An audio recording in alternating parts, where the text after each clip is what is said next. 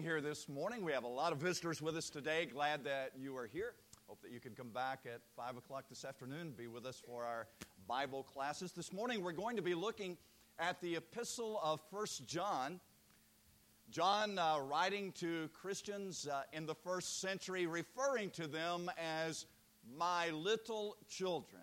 Over and over again, I think some eight times in this text, John refers to his readers as is children. My children. My little children. Now, I, I will be the first to say right up front John was not writing the epistle to give instructions to parents about how to raise their little children. I understand that. I am saying to you that the principles that John is setting forth are absolutely principles that apply to parenting and give us instruction about attitudes that we ought to have toward our children and things that we ought to be teaching our children. In this country uh, today, uh, lots of folks are thinking about the blessing of their mothers in their lives and the role that their mothers have played in their lives. Mothers and grandmothers and great grandmothers are being honored uh, today. God honors mothers and grandmothers and great grandmothers every day, but in particular, we are noting that mothers and grandmothers play a very special role in the lives of little children. And uh, when Paul wrote to Timothy, he said, I know that these scriptures have been in your mind and heart since you were a child. In fact, your mother and your grandmother were the ones who first instilled in your mind and heart the knowledge of God and the love for God and the Word of God. This morning, we are reminded of John's affection for those that he had taught the gospel, those who were born anew into the family of God, those who begin their walk as babes in Christ, his little children as it were, over and over in the New Testament, you see that there was a special relationship between those that taught the word and those that were receiving the teaching of the word. And so in Galatians chapter 6, Paul reminds those Christians of the uniqueness and uh, uh, the special quality of that relationship between the teacher and the one who is taught. John said, I have no greater joy than this. You remember that verse? It's in his third epistle. So he was constantly thinking of Christians in this way. I have no greater joy than this to hear of my children walking in the truth. So, this morning, what I would like to do is take just a brief period of time and go through the epistle of First John and look at seven principles that John was teaching his little children. But these are principles that godly mothers and grandmothers help to establish in the hearts of their children, that godly fathers and grandfathers help to establish in the hearts of their children. The, the first passage uh, that we look at in 1 John chapter 2 and verse 1, John said, I'm, I'm reading from the 1901 version. I think on your, on your uh, announcement sheet this morning on the bulletin, you have the English Standard Version, which is a very good translation uh, of this text. John said, My little children, these things I write unto you that you may not sin. And if any man sin, we have an advocate with the Father, Jesus Christ the righteous. I'm writing this to you, John said, so that you will not sin. I, I, I want to say to you one of the first things that parents teach their children is that God wants them to obey Him. God wants them to obey. God wants all of us to obey Him. And obedience is learned, first of all, in the context of the home, in the family structure, in the family unit. That's why in Romans chapter 1, when the Apostle Paul is describing what happens to a culture when God is pushed out of the culture, when the concept of God is repudiated by the culture.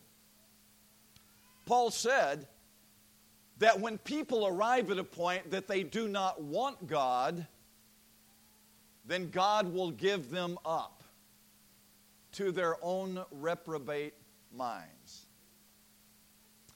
Then he begins to describe what does it look like when God lets a culture have its own way. We don't want God anymore. We don't want to believe in God. We don't want to obey God. We do not want to follow God. We do not want to do the will of God. What does it look like?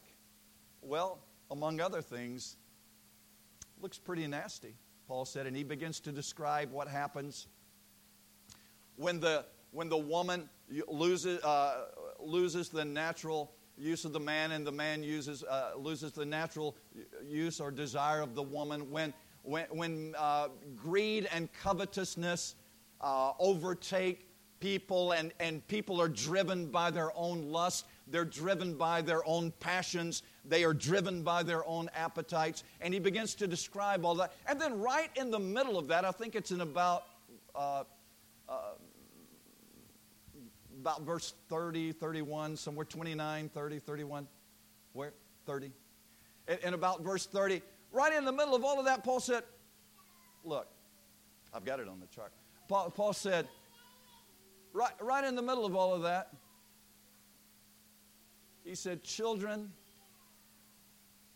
who are disobedient to their parents. And, and it seems so out of context. He's talking about murders, he's talking about idolatry, he's talking about all kinds of sexual immorality. And then he said, children who are disobedient to their parents. And, what does that have to do with? It has to do with there is a void or the absence of the establishment of the principle of authority in the heart and the mind of the child. And Paul said, when the child does not learn that at home, the culture pays the price for that. If a child grows up and does not understand that, that he is not king, that he is not Lord, that he is not God, that He's not the center of the world, not the center of the circle, and that He is not in charge. Paul said, Here's what a culture looks like when they've refused to let God sit on the throne. It looks like a culture that no longer teaches children the principle of authority. It, it's important. And so in 2 Timothy 3 and verse 2, Paul said to Timothy, In the latter times, uh, uh, in the latter times, uh, men are going to depart from the faith, and in the latter times, the world is going to be full of all kinds of reflections of ungodliness. Again, he mentions children disobedient to parents. That's why in the law of Moses, Moses said to the children of Israel when they were coming into the land of Canaan, Look, fundamental to all of this it's that you love the Lord your God with all your heart and soul and mind. The Lord our God is one God, and you shall have no other gods before me. And God said, These things that I command you this day, you should teach them diligently to your children. So the Apostle Paul would remind parents in Ephesians, the sixth chapter, when he was talking about God's order of things with the husband and the wife in chapter 5, beginning in about verse 23. And, and then in chapter 6 and verse 1, the children, and verse 4, the parents. And, and, and he's saying, Children, you obey your parents in the Lord. So I'm saying to you, ladies and gentlemen, Paul said, in the first century that one of the telltale signs of a culture that had lost the concept of God is that parents had become so sophisticated in their own minds that they no longer believed in the wisdom or the prudence of teaching children to obey. And one of the principles that godly mothers teach their children is the principle of obedience. It matters whether or not we obey God. Secondly, in 1 John 2 and verse 12, John said, I'm writing unto you, my little children, because your sins are forgiven you for his name's sake. What, what do our children need to understand? A mother wants her child to understand that God must be obeyed. God wants you to obey Him.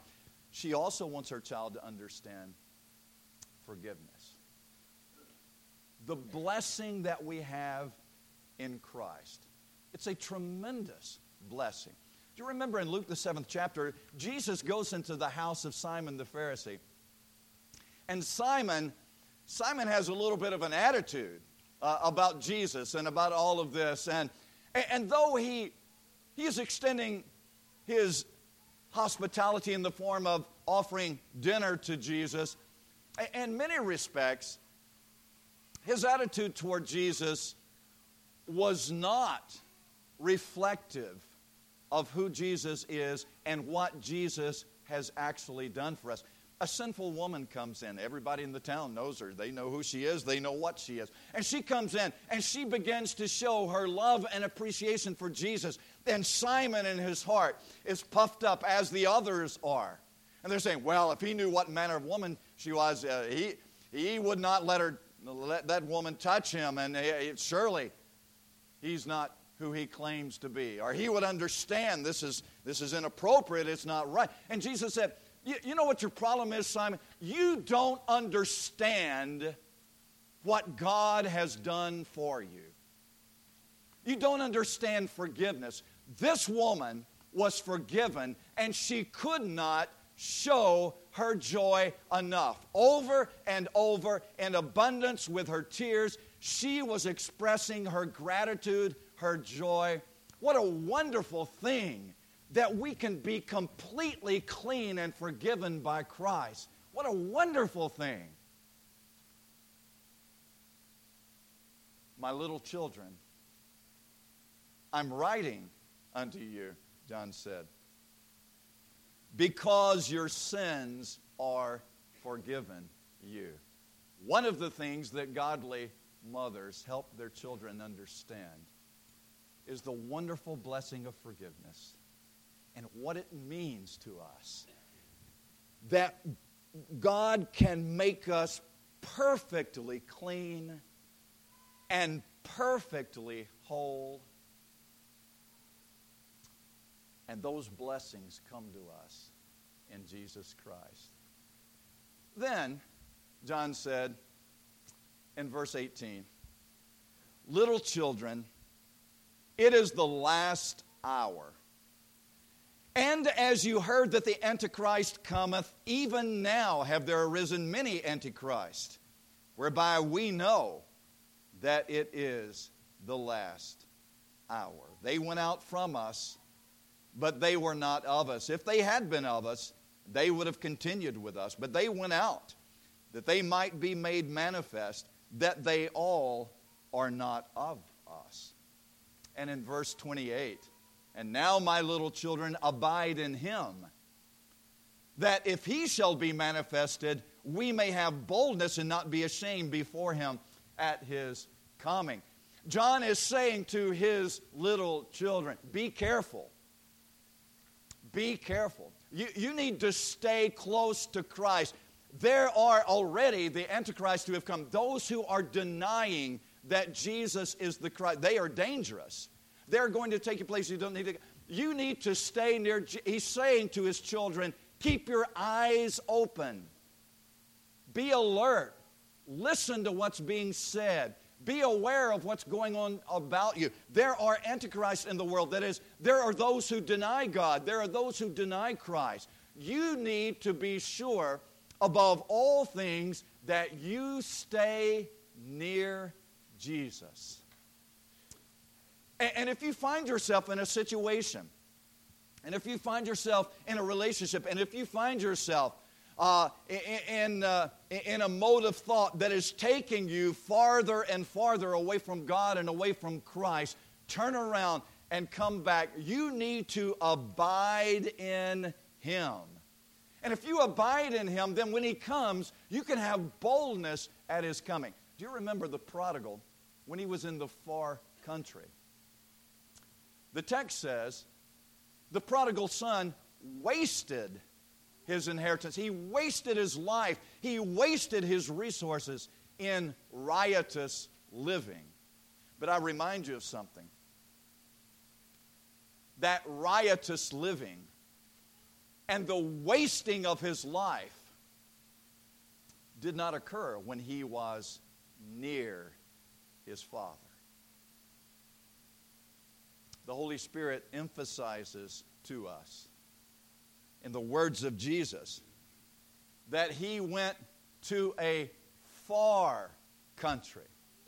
He was separated from God, he was apart from the Lord. He was not where he should have been, where he would have been influenced and encouraged in the things that are godly, godly leaders, godly elders, godly preachers, godly parents encourage their children to stay near the Lord, being aware, being careful, being careful because the Antichrist has already come. And there are those there who would take you other places. And so he says again in chapter 3 and verse 7 My little children, don't let anyone lead you astray. He that doeth righteousness is righteous, even as he doeth righteousness.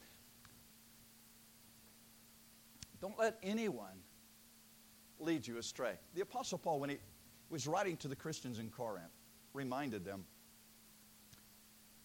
that they needed to be careful.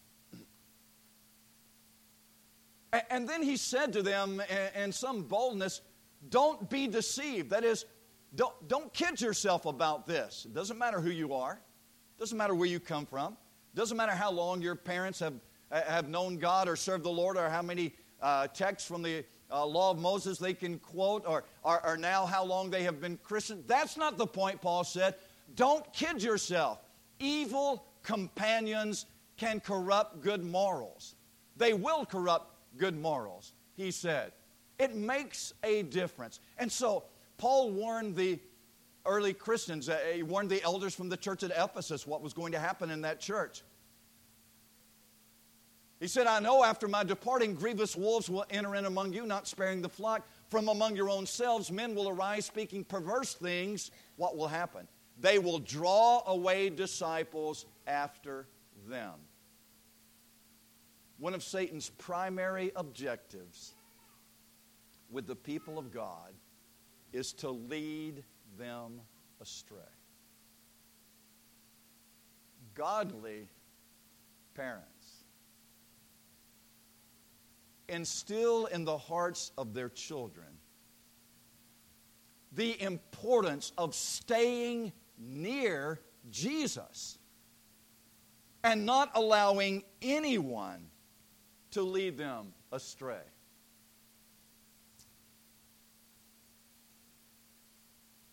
He said in verse 18, My little children, let us love not in word, neither with tongue, but in deed and in truth. John is saying to his spiritual little children, he's saying to them, Look, it's not about your talk. It's important to say the right things, it's important to speak truth, it is important to express yourself well and, and to speak encouraging words, but he's saying you need to remember something, especially in your relationships with, with each other. Love is not just words, it, it's not just what's coming out of your mouth, it's not just talk. Love is most fully and most beautifully expressed in your life in what you do and not in what you merely say. Paul said, If I speak wonderful words, if I speak eloquently with the tongues of men and angels, but I don't really have love in my heart, I, am like a clanging cymbal. If I have the gift of prophecy, and if I know all the mysteries and all knowledge, and I have faith that's strong enough to move mountains, but I don't really have love in my heart, that's nothing. I bestow all of my goods to give the poor, if I am the most charitable and benevolent person you've ever met, and I have not love, it profits nothing. Love suffers long. Now, Paul's going to describe what love looks like. And there's not one time when he says, Love says this. He says, Love does this. He doesn't talk about love feels like this. He says love does this. Love is patient, it suffers long. Love is kind.